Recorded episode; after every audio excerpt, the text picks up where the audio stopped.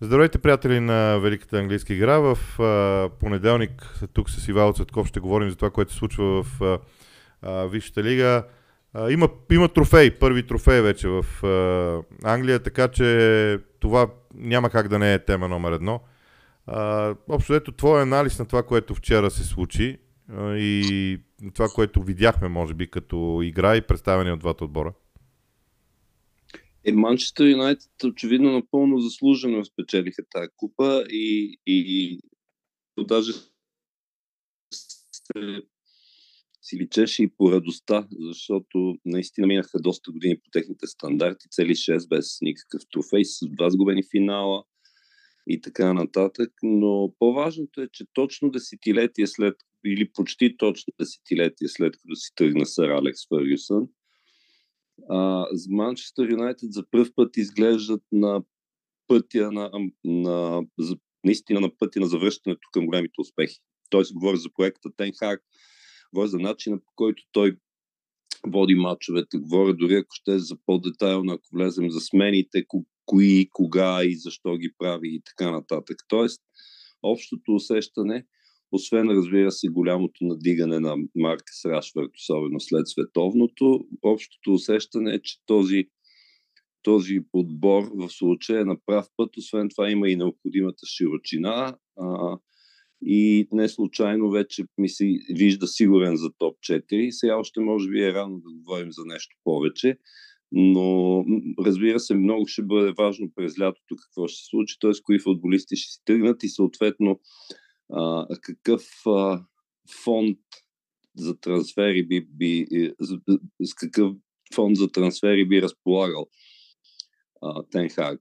Иначе, а, като че ли най, какво да го наречем, най-символния за тази победа ми се вижда Касемиро, защото той е, може би, най- така, най-вдъхновяващата история на успеха през този сезон. Даже аз твърдя, че може би ще се окаже, то не, че има така класация, но един от трансферите на сезона, заради цялостното си представяне а, на терена. Говоря за цяло, кажи речи за цялото пространство между двете наказателни полета, но какво имам предвид, че Каземиро дойде като с, разбира се, с репутацията на, на класическа шестица, и такъв той беше принуден, ще не ще да бъде такъв зад Модрич и Кроз в Реал Мадрид, но сега вече според мен е ставало нещо като универсалния халф, да не говорим как влияе позитивно на, на хората около себе си, а, особено на своя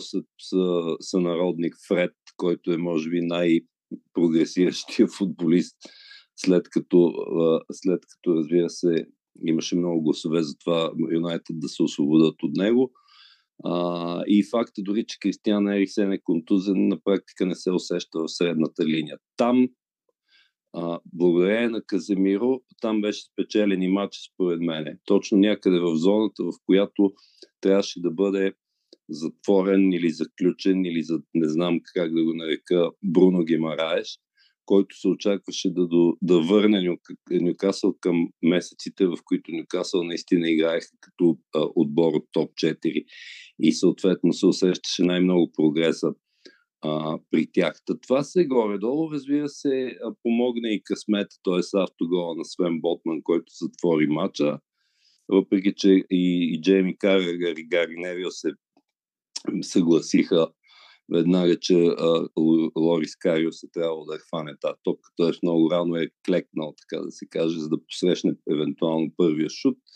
Но това вече са подробности и не е това, което всъщност а, а, не е заради това загубиха Нюкасъл. Нюкасъл загубиха заради, разбира се, по-лошата организация, заради това, че Бруно не можа да, да, а, така, да, да окаже цялото си влияние в средата на терена, защото нали, големия наратив при Нокасъл беше, че а, когато Бруно е на терена и те, между другото и статистиката го показва, са един вид, един отбор, а без него се заредиха уния хиксове и включително втората загуба за сезона пак от Ливърпул. Така че колкото и да е болезнено, защото това впрочем се случва, ние с теб със сигурност го помним, а, двата поредни загубени финала, един от Арсенал 98 и точно същия резултат от Манчестър Юнайтед 99-та.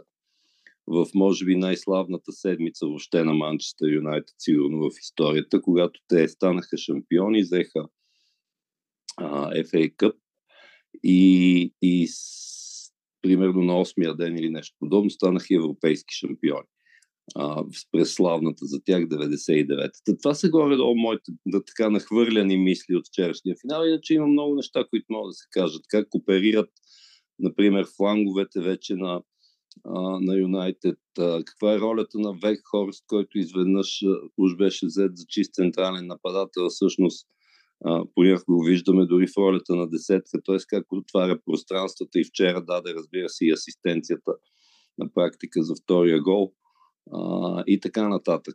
А, но ако искаш ти добави нещо все пак. На шега казано, първо, както добре знаеш, аз никога няма да се съглася, че спечели Шампионската лига европейски шампион. А, по проста причина. Okay, да, но да, да. това е нещо друго. Казвам го с усмивка, разбира се. А, две неща за Man United според мен са много важни, защото много често отборите а, и феновете гледат на отборите и казват, ама трябва да купим този, трябва да купим онзи. А, купуването на играчи е един от елементите в развитието на отбора. Ако Манчестър Юнайтед искаше само да се развие посредством купуване на играчи, тогава прогреса на Рашфорд, защото аз изпълням много футболисти на Манч... много фенове на Манчестър Юнайтед искаха и него да продадат миналия сезон. Тогава Люк Шоу Фред, който ти спомена съвсем а, а, правилно, те ще да са си отишли отдавна. Ламби Сака, който направи брилянтно второ по време. Тоест, това, което за мен трябва да се отличи е а, прогреса, индивидуалния прогрес на играчите вътре в а, рамките на годината под ръководство на Тенхак.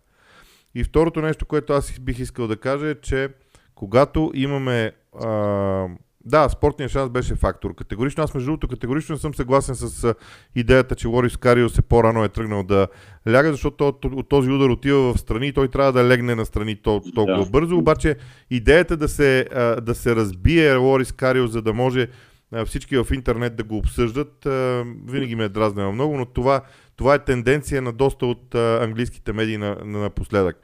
Но това, което може би е най-интересно и аз бих искал да го коментираме като финал на, на, на, на тази тема е следното. Манчестър Юнайтед и друг път след Алекс Фъргюсън, след сър Алекс Фъргюсън са печелили трофей. Има такива случаи. А, може би само при Солскияр не са, но там, там пък завършиха втори във Висшата лига. Понеже и аз се включих в този хор на хората, които казаха, че Тенхак е поставил началото на нещо ново, и ми се иска да заключим, ама наистина ли е нещо толкова ново или това сме го виждали вече при предишните? Ами, сега, разбира се, не бива да се отрича факта, че Юнайтед цяло десетилетие на практика не бяха там, където смятат, че заслужават. А, а не бива да засенчва по никакъв начин усилията и на Жозе Мауриньо, и на Олег Гунар Солшар, и така нататък. Да не ги изброявам си, че дори и на Дейвид Мойс, който беше натоварен с, с на практика непосилна според мен задача, именно да, да не се усети, а, че сър Алекс си е тръгнал, което нямаше как да стане. Но аз, аз имах предвид друго, че сега за първ път ми изгледа. Айде, може би да кажем, че и при Морино имаше някакъв такъв момент, но реално нищо не проистече, освен, разбира се, а, трофеите, за които ти каза, които не са чак толкова много, но не са и малко в крайна сметка, защото говориме и за Лига Европа през това време. Но а, имах предвид, че сега усещането е, че са се, как да кажа, са се качили вече на по-бързия влак към успеха, айде така да се изразим, защото а, преди а, имаше, разбира се, че имаше проблясъци, но нямаше нямаше относително бърз резултат. Да не говорим, че те не могат да бъдат обвинени, Глейзърс, например, не могат да бъдат обвинени в това, че не са били търпеливи. И с Жозе бяха търпеливи, а най-търпеливи бяха с Оле Гунар, който от, откара доста дълго време, при положение, че е, очевидно, т.е. му се даде кредита на доверие на това, че, а, че отбора е отново е в преход и така нататък. И този преход, дали сам, не е само заради него със сигурност, а, не доведе до кой знае какви резултати. Докато виж Тенхак, още от начина по който а, реши да го наречеме казуса Кристиано Роналдо. Сега, аз не споделям чак така тази. Има една почти крайна теория, която казва, че на то добре, че Роналдо си тръгне и ето отбора и той тръгна. Това не, не може да е само това. Те са купища фактори, вероятно действат и то кумулативно, но Тенхак показа и някакси и лидерство в, в този случай, защото не е лесно да се разделиш с една от живите легенди играещите имам предвид още легенди на, на отбора и то не кой да е. Аз вече Роналдо, който отдавна се записва в историята. А, и от всичко това, както каза и ти, смисъл изведнъж да се сетиш, че т.е. то не е да се сетиш, ами а, така да работиш с Рашфорд, че той да стане в момента, може би, да не кажа голямо дума, може би най-добрият нападател в Европа. Аз а, а, ще аргументирам мнението си защо при Тенхак нещата на мен ми изглеждат различни, отколкото при Луис Вангал и при Жозе Маурино и при Солскияр. При Луис Вангал имаше много сериозно задържане на топката, обаче се изглеждаше така, сякаш тя се задържа в владение на Ман Юнайтед заради самата идея да се задържа в владение на Ман Юнайтед. При Жозе Маурино директността в играта пък бе на обратния полюс почти, когато практичността и играта без топка беше това, което бе издигано в култ, отново в крайност. При Оле Гунар Солскияр пък бързината, бързия прехода между двете неща. Тоест това са три различни модела всъщност на игра в футбол, които видяхме в Манчестър Юнайтед през годините. Докато сега за първи път има една симбиоза от много неща, която всъщност според мен най-много се харесва заради играта. Защото тази, в тази симбиоза Man United може да игра с дълги топки както стана втория гол. Да спечелят втората топка и да тръгне атаката. Ман може да използват статичните положения, може да използват контратаките, могат да натискат съперника с разиграване. Това най-малко го могат, между другото. Но идеята е, че този път наистина нещата изглеждат доста, доста по-различно.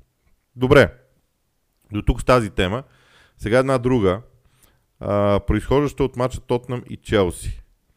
А, независимо от това какви са качествата на, на Потър, без никакво съмнение, резултатите липсват. Тоест, м- има, има един момент, в който вече, защото аз съм привърженик на идеята, че всеки един клуб трябва да се развива краткосрочно, средносрочно и дългосрочно. Окей, да, да приемем, че дългосрочният вариант на Потър е добър. Обаче има и други два. И въпрос е, дали тези сравнения, които между другото самия Потър започна да, да прокрадва в медиите с Артета и с това, което се случи с Артета, къде всъщност е а, границата, от която вече няма да може а, той да, да, да разчита на онзи кос в ръкава дългосрочната политика? А, значи, дайде да почнем от сравненията, защото да, и сега край а, през уикенда също ги имаше, даже и Клоп беше намесен, сега ще припомня защо. А, естествено е някакси, когато си под толкова голямо напрежение и то негативно, в случая да се опиташ да направиш паралели, т.е. да посочиш и да кажеш, ема вижте, видяхте ли там, те го изтърпяха артета, в смисъл да се развие и, и така нататък и виждате, че днес къде са Арсенал. А, даже и, и Клоп в някакъв подобен смисъл а, каза. Само, че пропуска едни дребни факти, а именно, че Артет още първия си сезон спечели FA Cup а, и Арсенал дори когато беше във втората половина на таблицата, смисъл, според мен, никога не е изглеждал толкова безпомощен на практика, колкото са Челси в момента, и да не говорим, че не е харчил половин милиард през това време. А, а за Клоп пък вече няма смисъл да се говори, защото, а, защото да, там го изчакаха, но той им се отблагодари с а, така дълго чаканата домашна титла, плюс Шампионска лига и така нататък. Докато при Потър нищо подобно не изглежда да, да, да, да се отива към каквото и да било от този сорт. Даже а, аз така го описвам. Смисъл, аз, аз прекарах, т.е. Пре, преминах през а, абсолютно всички възможни емоционални състояния, докато гледам Челси тук от няколко месеца от, разбира се, от истински гняв, така да се каже, вече съм на, на етапа а, че ми е, вече ми е смешно в някаква степен, защото а, то наистина има комедиен елемент. Значи наистина да похарчиш толкова пари, да разполагаш с, вече с такава широчина в състава и в нито един момент, айде не в нито един момент, но почти нищо да не ти се получава спрямо очакванията и статистиката ти да е толкова жалка, че наистина да бъде посрещана с усмивка. Именно две победи в 15 мача, а, а, на път са да подобрят, а, така да се каже, подобрят в кавички антирекорда на отбора на кой беше тогава, Глен Ходор ли беше 95-96-та, преди, преди да дойде Гулит, за най-малко, най-малко вкарани голове. Да, и сега им остават 14 мача, за да вкарат 24, за да не го подобрят в кавички, т.е. да си измъкнат. И виждаш футболисти, включително най-скъпия в английския футбол, който на практика направи асистенция вчера за а, Оливър Скип и всякакви такива. Да не говорим, че преди това се оказа, че е два пъти по-бавен от а, Карим Адееми в матча с Дортмунд и така нататък. Не, че е лош футболист, разбира се, но някакси а, смисъл всичко е диспропорционално в този отбор. И цените на футболистите спрямо, а, спрямо резултатите и въобще представянето и, и факта, че а, не се знае, т.е не, не изглежда въобще. Ние през цялото време вя, сляпо вярваме в някакъв план на Греъм Потър, който някога трябва да почне да поработи, но аз не виждам такъв план. Тоест, или ми свърши търпението, или не го виждам. Защото а, бяха пробвани какви ли не варианти, особено в предни позиции, и до тук, до тук абсолютно почти ни, никой от тях не работи. Окей, тук ще прибавиме факта, че имаше доста контузени. Ще прибавим факта, че късмета не винаги беше на страната на Челси. А, а, включително някои съдийски грешки, от които пострадаха, например, тази с Уест Хам. Ама това са някакси, как да кажа, оправдания на, на човек, който в смисъл няма какво да каже в своя защита. Тоест, това не би трябвало да е решаващо за направо трагикомичното състояние, в което се намират Челси. И аз вече, наистина вече, въпреки моята, как да наречем, философска закваска, и аз вече се изнервих и смятам, че Грем Потър няма какво да донесе повече на този отбор. И тук разликата, знаеш каква е? В смисъл, колко още по-комедийно трябва да стане, за да се разбере, че по някой път просто не става. Не, че той е лош човек или лош треньор или нещо, но то като, като не става, смисъл по-добре агонията да спре. Това имам предвид. Добре, аз разбира се бих могъл в името на, на идеята за различната гледна точка да изкажа различна гледна точка и ще ти кажа. Mm-hmm. Арсенал изглеждаше да. много тъжно, когато Обамеяк си вкара автогол срещу Бърли у дома на Емиратс. А, това, това, Челси, не, това не се е случвало на Челси, все още. Още, още не е. Още не е. Второ. Но, Обамеянк е при нас така или иначе, така че не се знае. Да, т.е. условие, т.е. не е невъзможно, разбирам. А, второ, а, изводите, до които Потър стига, наистина са измерими с тези, които а, тогава се случваха в Арсенал. Тоест, че с тези играчи няма как да стане.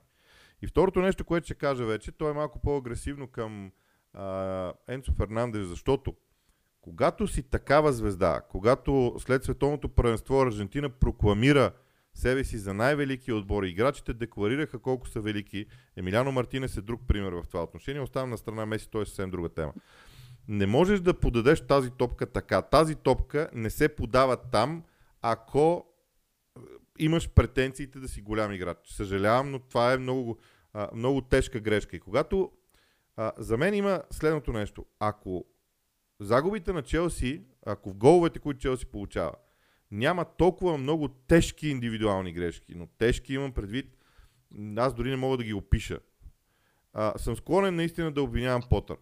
Ако няма контузии, защото Тяго Силва е много ключов фактор в този стил на игра на, на Челси. И това е другата тема. И финалното нещо, което ще кажа. За мен основната идея и основният план на Потър е следния най-общо казано. Топката се взима от защитата и постепенно преминава през а, различните зони на терена. Като при, това, при тези подавания футболистите трябва във всеки един момент да бъдат на точно определено място, за да може атаката след това да, да продължи. Ако някой се забави, цялото движение отива на вятъра. Това, за да се постигне, трябва много време. И аз ще кажа следното нещо, че сравнението с Артета, да, ти казваш, Артета спечели трофей, но Артета игра ултра дефанзивно, игра по начин, по който сега не играе. Игра в първите 8 месеца, за да се утвърди. Той между другото го каза. Той каза, аз първите 8 месеца ще играя според качествата на играчите и след това ще гоня моя стил. При Потър, ако има грешка, тя е, че той започна директно да води своя стил, а не да се нагоди с играчите, които има към ситуацията. Но аз това вече тук мога да намеся и от Боули. Защото той го принуди да го направи това нещо с всички неща. Тоест, а, общо взето гледна точка доста различна от твоята, но смятах, че трябва да се чуят и, и, и двете.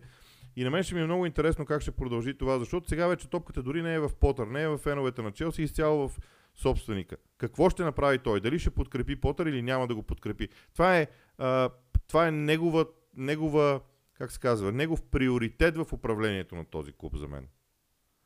Да, съгласен съм. Тоест тя просто е още една гледна точка, не че е толкова различна от това, което аз казвам. Може би, може, единствената разлика е, че моето търпение свършва, но съм сигурен, че и ти си имал такива моменти на слабост и с други треньори на Арсенал, не само с Артета, а, въпреки че те не са много в, в, по наше време, говорим след ерата Венгер. А, но мисля, че ме разбираш какво, какво имам предвид. То там е разлика. Внимателно, внимателно гледам да не се поддам на тази, това заболяване, което го имаше при Абрамович, веднага да се маха и да си купим друг веднага. Да. А, аз мога да кажа, че бях в подобно състояние при Унай Емери. Никога в периода на Артета не съм бил в подобно състояние, но при Унай Емери наистина беше кошмар за мен. И Унай Емери е много интересен пример, защото Унай Емери в Арсенал не можа да, да, да, да сполучи, защото просто не убеди играчите в това, което той иска. Сега в Астан Вила може и да успее, и тук правя аналогията с Потър. Твърде е възможно Потър да не успява на лично ниво, на личностно ниво, да убеди тези играчи, че трябва да действат по точно определен начин. И според мен това е едно от нещата, които а, със сигурност също ще са от а, огромно значение в, а, в някакъв момент от а, работата му и развитието му, както се казва. Добре, Тотнам, как ти изглеждат? И всъщност една лека провокация – Абе, защо Тотнам бие винаги, когато Конте го няма? Това, и аз си го задавах този въпрос до степен, до която ми хрумна даже шегата, че може би трябва да се организира петиция да го помогат да си остане в къщи. Защото при Стелини очевидно окей, okay, смисъл, със сигурност комуникацията тече постоянно и така нататък, но, но тук вече малко става леко свръхестествено. Смисъл, как става така, че наистина Конти какво И то мани другото ми играта върви, освен всичко. Така че а, има нещо такова. Сега, е, за, за, от матча с Челси няма какво да съдим, защото то нямаше дерби, де факто. Тоест, тотна не бяха кой знае колко затруднени а, в случая. А, и, и също така отговориха на големия въпрос преди това. А, кой вид Тотнам ще се появи? То, дето може да, да, така да се каже, да сгъне на две а, а дори Манчестър Сити и то с, с, с, с супер тактическа дисциплина, игра и така нататък. Или този, който може да бъде направен съответно обратно на трески от Лестър Сити. И то се оказа, че всъщност а, всъщност а, този потенциал, защото аз нямам, все още се води потенциал, защото нищо не се е случило с Пърс, в смисъл нищо важно. А, този потенциал очевидно, очевидно го има, очевидно имат, когато нещо дори малко като не върви, има надиган от страна на лидера, т.е. има истински лидер в лицето на Хари Кейн и тук, разбира се, има и някакъв екс-фактор, именно Оливър Скип, който по стечение на прищявка на съдбата беше принуден да влезе титуляр след контузията на Бентанкур. Всъщност кара първия си гол и то много хубав гол. И тук, както се казва, още един приказен, да го наречем, наратив в английския футбол. А, според мен за самия проект, ако ще го гледаме като проект, е много важно докъде ще се ходи в Шампионската лига, защото сега имат нелеката задача да обърнат, така да се каже, Милан. А, и от това, според мен, в някаква степен зависи и факта дали ще им стигнат силите да се преборят за топ 4 с Нюкасъл, защото очевидно това са отборите. Аз между другото слагам и Фулъм там, не знам защо, защото много ми харесва как играят, въпреки че едва ми измъкнаха мача с Улс на практика. Но, но това е около Спърс, според мен. А, и, и, това, и това да влязат в Шампионската лига отново, дори сега да излязат в, след две седмици или другата или по-другата седмица, забравих кога беше, а, това наистина ще, ще реши остана и доста други неща, като например големия въпрос ще остава ли Антонио Конте, защото договора му изтича през лятото, или както аз предполагам, съдейки от кариерата му до момента, по, по, по-вероятно не, каквото и да се случи. Всъщност след COVID дистанционната работа е много модерна и може би това е, ще е следващото нещо да. в футбола, някакво такова дистанционно управление.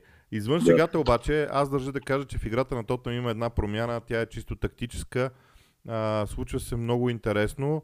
Конте винаги е делял отбора си на две петиции. Петица, която е зад топка, петицата, която е пред топката.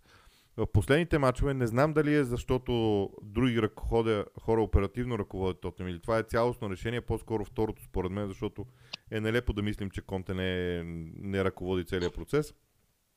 Особено когато в Тотнем отиде да пресира високо, винаги един от така наречената защитна петица се присъединява по-напред и става 4 плюс 6 и а, сега това е много елементарно обяснение, защото трябва да навлезем в детайли за зони и така нататък, но за мен това е много генерална промяна, която ще проследим във времето. Има, ту излиза а, централен защитник и отива в противниковата половина, дори срещу Манчестър Сити а, беше Дайер.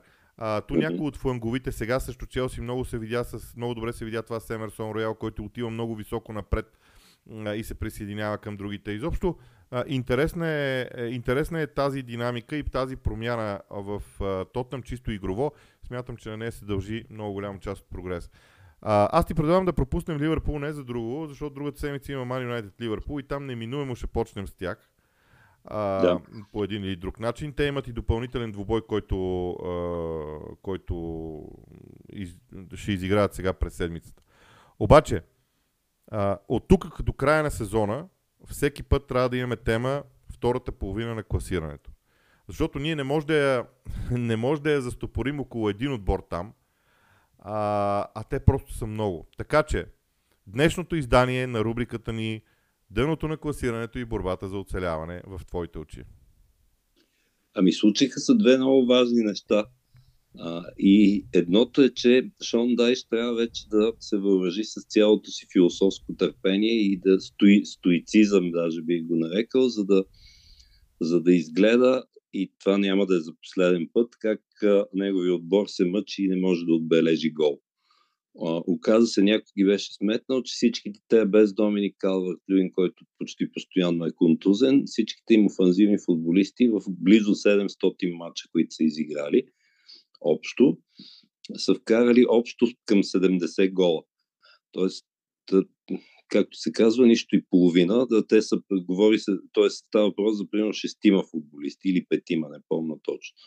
А, и това е нещо, което аз просто не знам как Шон Дайш как се пребори с, с това, защото то се видя а, срещу Вила, че а, отбора в и то по-лошото е, че в един момент те сякаш се обесърчават съвсем, когато не, не върват нещата. А, и това допълнително някакси принася за, за, за лошия резултат и още за, за лошото представяне, като разбира се, нищо не, не трябва да, да, да подценяваме нищо от това, което свършиха Астан Вила и там, че, и че има известен прогрес вече при Емери да видим кога най-после неговите идеи ще се, както се казва на роботски език, ще се имплементират по някакъв начин. А, това е едното важно, което се случи. Т.е. загубата на Ерта и не случайно чрез нея те отново се сринаха до 18-то място и са в зоната. Другото, което се случи е, че Leeds United взе както може да се окаже един от най-важните си матчове в случая, домакинството на Саутхамптън. И някакси веднага се а, там усещането беше, че а, тази някакси романтична ли, не знам как да наречем нагласа за, за атакуващия футбол, която се, се влачи още от Марсел Биелса насам. А, Хари Грасия, според мен, е за, трябва, е, имаше броени часове и той явно успял да ги използва като хората, защото има, има усещането, поне аз имах усещането, въпреки че не гледах внимателно целия матч, усещането за затягане на, да го наречем, на тактическата дисциплина, което беше един от факторите за това, за тази победа. Та това горе-долу се случи на, на, на, на дъното. Тоест, това е, това е важното, което би трябвало да коментираме. Но те отборите си остават чак горе до Форест на практика. Всичките са, вече можем да ги зашием в една група и това е групата на повторящите от последния чин, грубо казано. А, и наистина ще е много ожесточено. Особено на, на фона на това, че ето, понеже казах Форест, Форест могат изведнъж да, да бъдат да бъдат направо попилени, както се казва, от Уест Хам, само с една, една грубо, грубо казано, тактическа смяна на системата. Окей, четирима, четирима нови титуляри, т.е. с различни титуляри, говоря за Уест Хам в случая, начина по който работеше по левия фланг пакета Бен Рама, тандема да го наречем, или Джарад Боуен от другата страна и разбира се Дани Ингс, който, който си е Дани Ингс и така нататък. Да, тоест, за, за това го казвам по повод на това, че не бива да изключваме и Форест от тази група, въпреки мини възраждането, което преживях. Да, аз а, някъде си мислех, че а може би не е лошо да започнем да борим животите на Дейвид Мойс в кавички, разбира се, казвам да е жив и здрав човека, не, не, не това е мисълта, но той някакси има навика да се спасява с едни такива матчове. Uh, много емблематично го прави. Втори път вече, да, след Евертън за втори път. Да. Втори път поне, така че ще видим в бъдеще докъде ще се докарат с uh, всичко това, но така или иначе дъното е много интересно. Да, новият треньор на Лиц също е за отбелязване и начина по който Лиц успя да спечели. Увърхемптън, който изигра много добър матч срещу Фулъм, като матч. Uh, не е лесно да отидеш да се противопоставиш на Фулъм и в един немалък период от време да изглеждаш дори по-добър. Uh, при Лестър Сити има достатъчно клас. Аз смятам, че там нещата ще се оправят. И uh, забележи Лестър е отбора, който е отбелязал от тези отбори в дъното, имам предвид от Форест надолу, Лестър е отбелязал 36 гола. Uh, следващия като резултатно се лид с 29 и след това няма отбор с повече от 23. Тоест този потенциал на Лестър да отбелязва голове, според мен е много ключов за тяхното оцеляване в крайна сметка и за това какво те първа може да, да се случи с тяхната игра в тия моменти. И понеже имаме не повече от 2-3 минути време, а, как те изглеждат Борнемот и Саутхемптън, защото аз продължавам да смятам, че те ми изглеждат като, отборите, като два от отборите, които ще изпаднат в крайна сметка. Само да добавя за Лестър, че там ключовата дума е Мадисън. В смисъл, когато има Мадисън, Лестър това е един отбор, а когато няма, както сега срещу Арсенал, е друг отбор и съвсем логично и загубиха. А, що се отнася до Саутхамптън, новините, и не както се казва на лекарски язик, прогнозата не е добра, защото а, въпреки би го нарекал младежкия потенциал, защото имат няколко футболиста, които са с много по-големи възможности, отколкото показват според мен в момента. Въпреки относително относително приличната инвестиция от около 60 милиона, или там някъде беше през сега последния път, която беше направена. А, и съдейки по това, което не по това, което показаха срещу Челси, защото се разбрахме, че Челси приличат на комедийна трупа в момента, а по-скоро това, че ти на практика не успяха да се противопоставят игрово, айде не, не в, почти във всеки един момент, но в по-голямата част от матча. И това е отбор, който е твой пряк конкурент, евентуално за изпадане. Да, ти си способен на героизма да биеш Манчестър Сити и Челси, примерно, но неспособността да взимаш ето точно тези матчове, които са, дето им викат 6 точкови, а, а, според мен в крайна сметка ще, ще направи така, че логиката да възтържествува, колкото и да ни е мъчно, макар и неутрални спрямо един от, да, да ги наречем, традиционните британски тимове като присъствие. Ами, добре, да, аз също съм съгласен с това, така че горе-долу можем да приключим и с днешния епизод а, с надеждата, че има достатъчно много футбол през седмицата, за който да говорим и другия понеделник отново а, или вторник, съответно, както решим в зависимост от програмата, да а, си говорим отново. Така че, дами и господа, това е от нас за днешния ден. Довиждане и до следващия път.